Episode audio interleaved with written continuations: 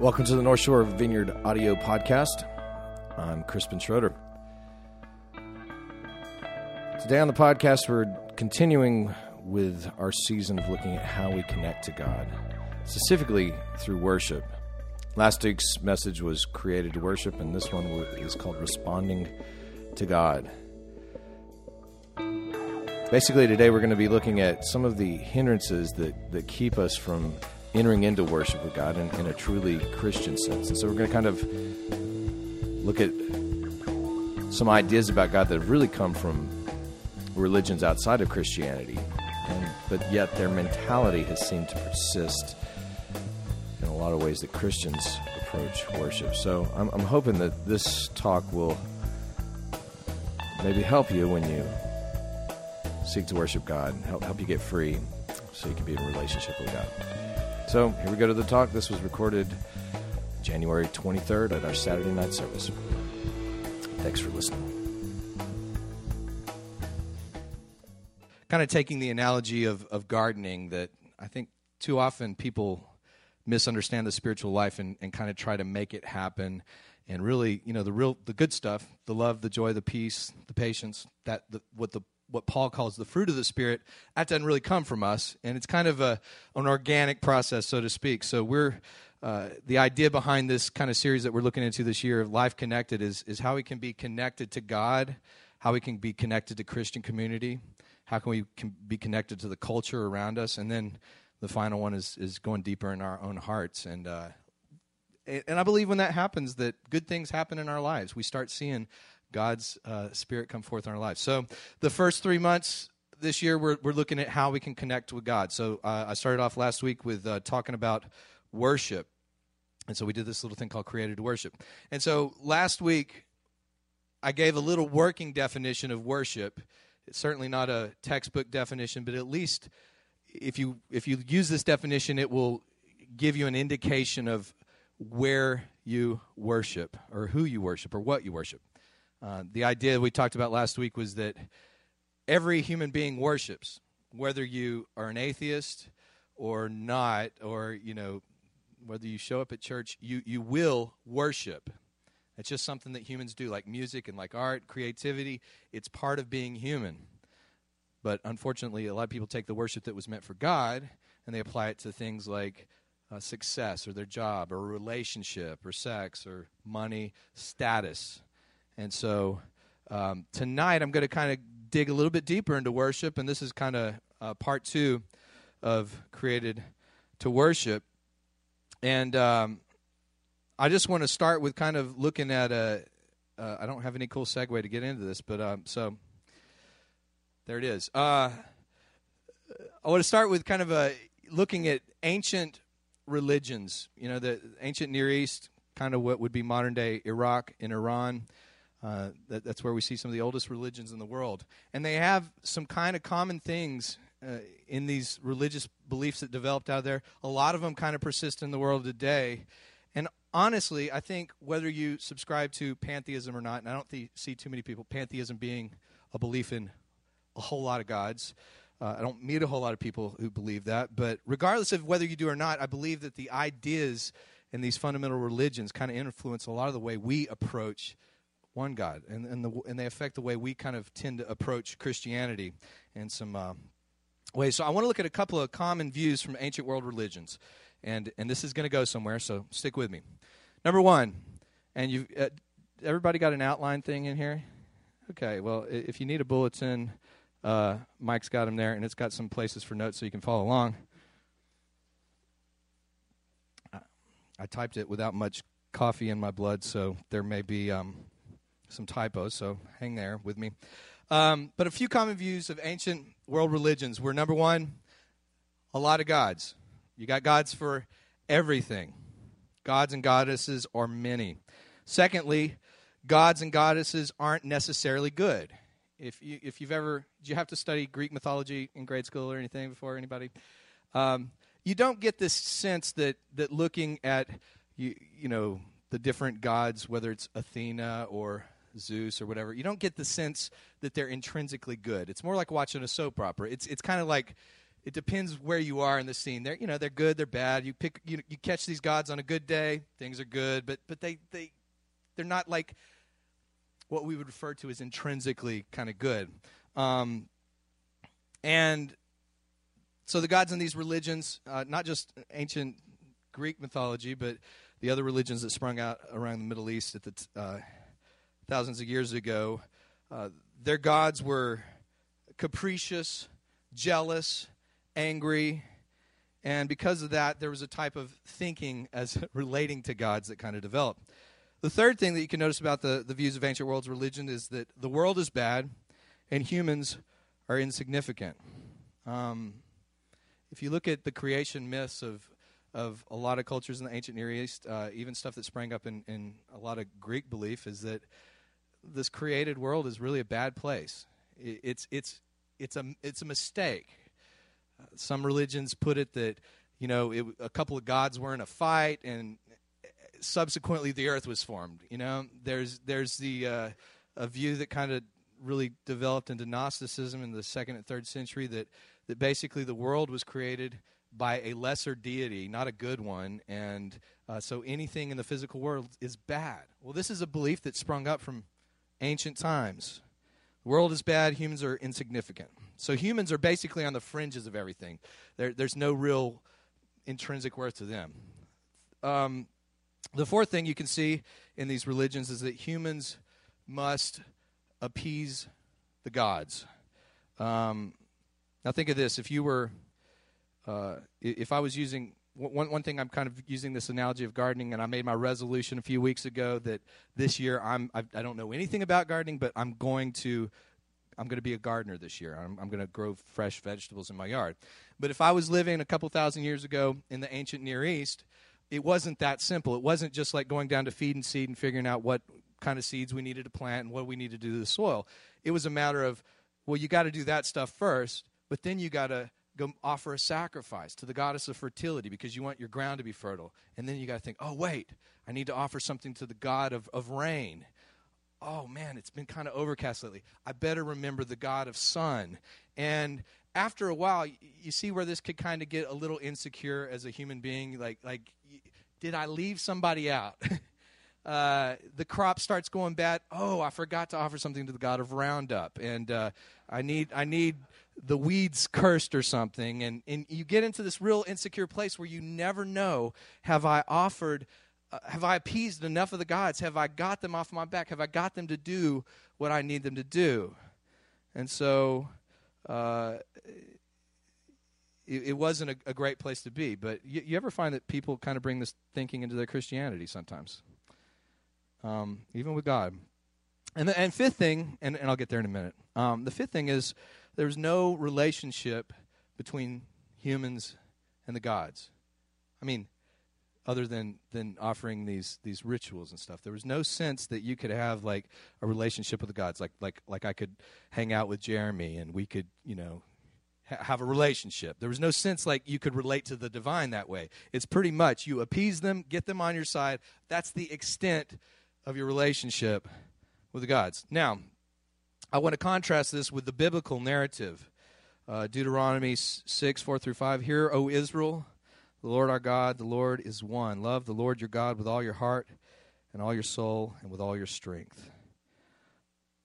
So, according to the biblical narrative, God is one. We don't we don't worship the God of sun, the God of roundup, the God of fertility. We worship one God. He, he's it. Even in a Trinitarian sense, in, in Christianity, Father, Son, and the Holy Spirit. They're they're on the same page. There's no like kind of soap opera going on between you know the Father, the Son, and the Holy Spirit. They're they're all one. They're they're together. Um, second thing is, uh, contrasted with the, the, the, views of these ancient religions, um, God is good. These other religions, God wasn't intrinsically good. He's good some days, bad some days, uh, if you caught him before his coffee. Uh, but the opening of Genesis, we see it starts with a good God. And then he creates a good world. And he creates humans uh, on purpose. See, see that's, a, that's a big difference here. You know, God actually intended something when He created the world. He actually intended something when He created people, and he, and it was good. It, it, it didn't start in a bad place. The story starts in a good place. While the world sees evil as kind of the you know while some of these old religions see evil as kind of the the result of either these gods fighting or just humans being you know bad on a bad planet that was created by a lesser deity. The bible sees evil as the result of sin sin systems. You know even um, you can see that uh, what was it paul even said in romans 8 he said you know all creation groans and waits under the you know it's creation itself is is subject to, to the, the sin. And basically sin was just, just man was decided to, to go outside of God's plans and, and try it another way. And so things went out of harmony. And so the world's been in frustration ever since. And so that's why we see earthquakes and, and hurricanes and horrible things. That's why we see all the evil things that are existing in human beings right now. So evil is a result of sin. Humans are basically good initially. Now, now we live in a world that is, that is scarred by that. The fourth thing that you can know, contrasting these two views, is that humans can, in fact, have a relationship with God. God loves the world and actually initi- initiates a rescue plan personally. I love this. God, we talked about this uh, a few weeks back, but God comes to Abraham, and he, he starts this whole rec- rescue plan relationally. He st- starts with one person, and uh, unlike the other religions, the God of the Bible is neither aloft or aloof. He's not capricious. He's not jealous one day and angry the next day. He's good all the time, and he he intends humans to be in relationship with him, and he's going to do anything to see that end come to pass. Now, looking at these two views, I, I want to come. Uh, I want to get some ramifications on worship. Put in your notes that worship is our response to who God is and what He has done. Now, I find that's not always the case when it comes to worship. I've been a lot of, around a lot of Christians over the years who have this very kind of pagan idea of what worship is that it's just about appeasing God to get what I want. Like maybe if I sing these songs to God, maybe I'll get the cool car. you know? Maybe if I show up at the church and I drop a little extra in the, in the basket, then maybe, maybe like I'll please God enough that, that, you know, He'll put a few more digits on the end of my check. You know, I, this idea that, that God, I just got to get Him on my side.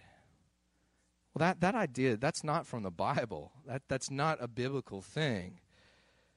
Second thing is we love God not because we are so good at loving, but because He first loved us. John John 1 4, 419 says, I mean, First John, First John 4 19, my dyslexia kicks in every now and then, says, We love because God first loved us. We don't love because we're like really good at loving, but we love because we begin to experience God's love. You may have noticed this in your life before. If you've been, if you've if you've received the love of God, all of a sudden, if you stay open to that, it, it actually begins to change you it actually makes you into a little bit more loving person. Like you, you find that your capacity to love is, is related to, to receiving God's love. So we love not because we're good at it, not because we're trying to appease God, but we're simply responding to His love for us. See, we gather together weekly to celebrate not so we can uh, get a relationship with God, but because we are in a relationship with God. See, some people got that all backwards. Like, like if I go to church, if I give, if I serve, if I read enough books, if I read enough Bible, if I pray this amount of time a day, maybe God will like me then.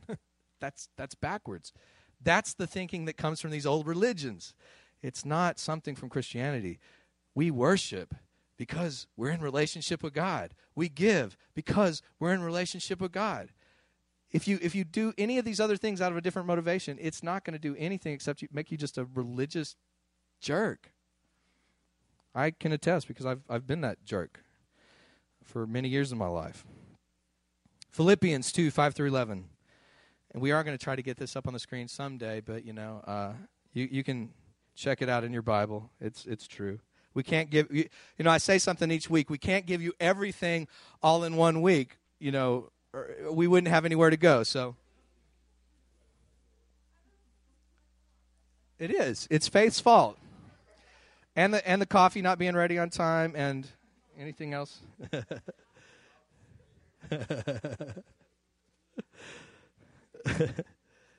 Philippians 2 5 through 11 says this Your attitude should be the same as that of Christ Jesus, who, being in the very nature of God, did not consider equality with God something to be grasped, but made himself nothing, taking the very nature of a servant, being made in human likeness, and being found in the appearance as a man.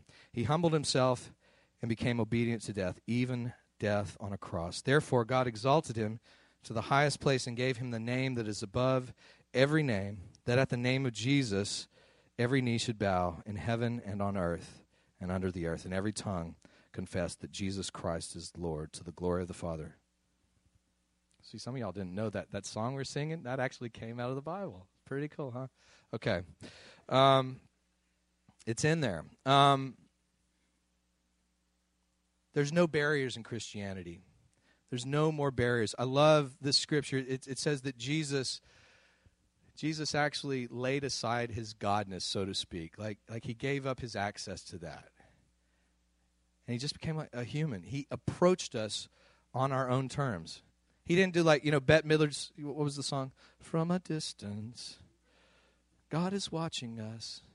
Uh, I'm not going to go any farther with that because it sucks pretty bad right now. Um, but God didn't love us from a distance. He loved us like by, by moving into our. I love the way uh, Eugene Peters, Gene, Gene Peterson, Eugene, Eugene Peterson, the message translation. It says, God loved us. God uh, moved. The Word became flesh and moved into our neighborhood, like like he he moved into your block, your street. He he he got a regular job. He didn't go around playing the Jesus card. You know, like I'm Jesus Christ. You know, God, you ever, you know, he he entered our world on our terms with all that that involves. You know, we we don't think of that a lot, but Jesus experienced you know, sadness and joy and rejection and loneliness uh, as a human.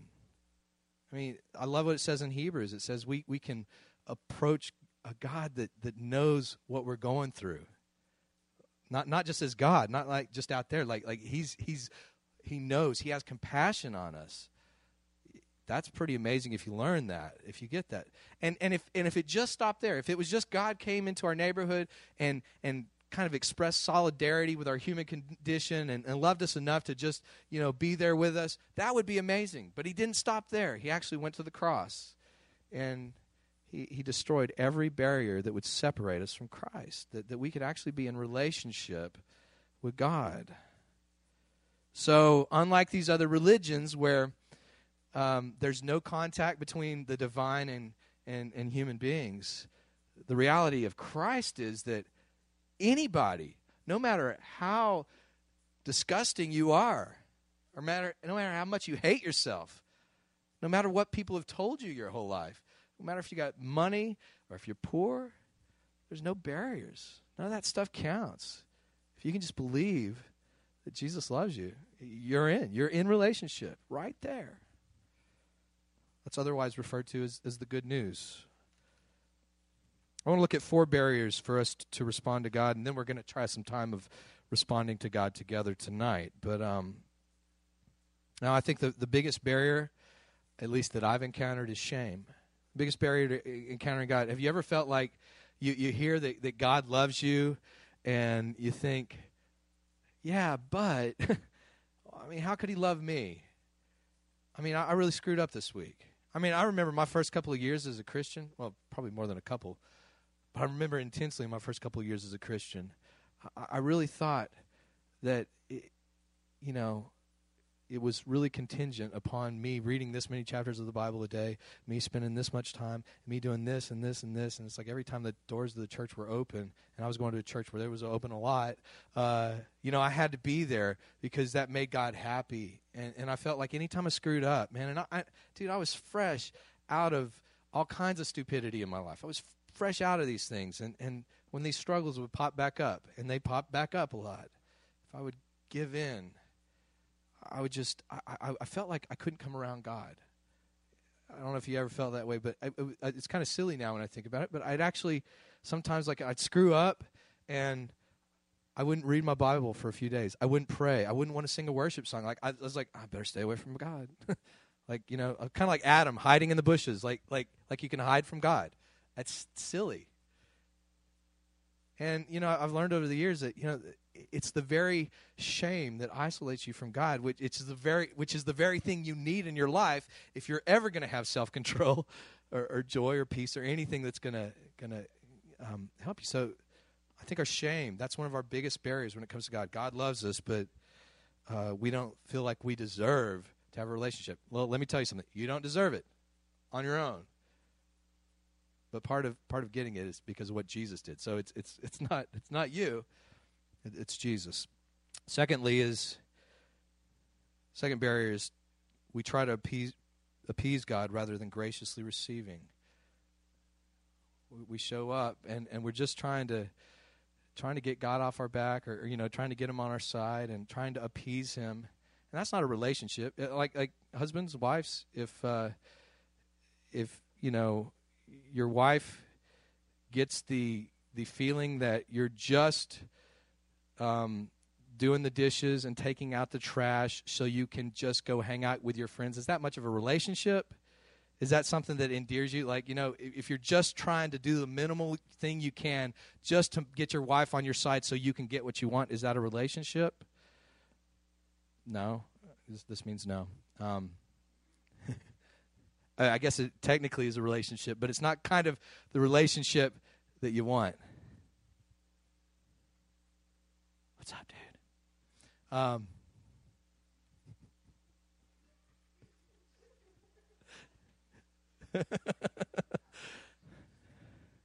and the last the last barrier that I see over and over when it comes to worshiping God is we try to pay God back for his goodness.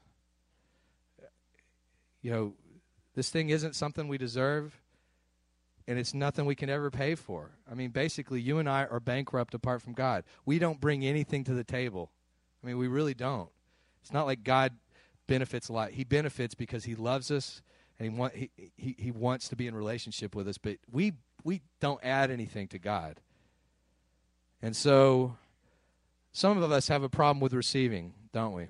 You ever you ever have a problem when somebody gives you something and you feel like, God, you know, I, be, I better buy them something at least as good, if not better. And then if you buy them something better and they got that problem, then you've got this escalating thing that just goes back and forth, and then pretty soon you're you're you're in debt on credit cards because you can't keep up.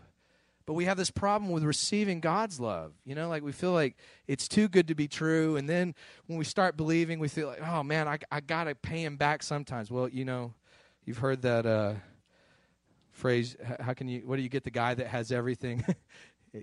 You, you can't pay him back. And the sooner that we realize this, the sooner that we realize it's it's just God just loves us. And we can either turn our noses up at that and not believe it, or we can believe that and receive it. The sooner we believe that, it will begin to change us into the kind of people that love. The sooner that we believe that. And see, ultimately, I think that's what the core of worship is about. We're singing these songs here. You know, you can sing these songs from whatever motivation in your life. It's just the way you can sing a lot of songs on the radio.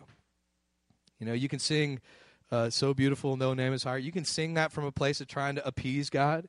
You can sing that from a place of trying to get God off your back. Or you can even sing it kind of disconnected from your heart. Like, I'm singing these words with my lips, but I'm really too ashamed to, to let him know what's going on in the inside. You can sing it from that place.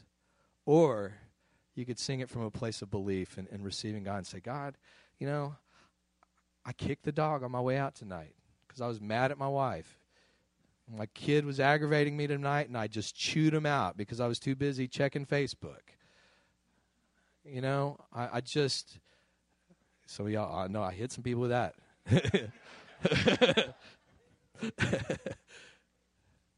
and, and you feel like, man, I, I, and I've noticed this tendency with, with it seems like couples on the way to church. It seems like that's usually the time you get in your biggest fight. You know, that's why I try to show up at church like six hours early and start working on things. so I got a little distance. uh, but you, you, you know, we feel so bummed out sometimes about ourselves when we come around God, and we're just like, you know, I'm just, I'm a mess. But the sooner we can just get over ourselves and just say, God, I believe the good news. I believe that you love me and, and that, that you, you like me. Like you really like me. Like and, and, and you got good things for me. And uh, God, I just open up my hands, I open up my heart, and uh, and I receive that. I respond to your love. See, worship is just our response. It's our response to the truth. And how that looks for you, you know, there's all kinds of different ways you may worship. You may worship sitting there in your chair tonight. You may worship singing. You may see people that put their hands up in the air and you don't know what the heck that is. Uh, they're just surrendering to God and saying, "God, you're you're you're bigger than me." And uh, but however you do that, do that because that's the main thing. Whatever it looks like for you individually, not a big deal. But the big deal is that we respond to God because that, that's what He's after. God loved us enough. And there's a lot of people that won't believe that. So, is it okay tonight if we just kind of close by worshiping together again?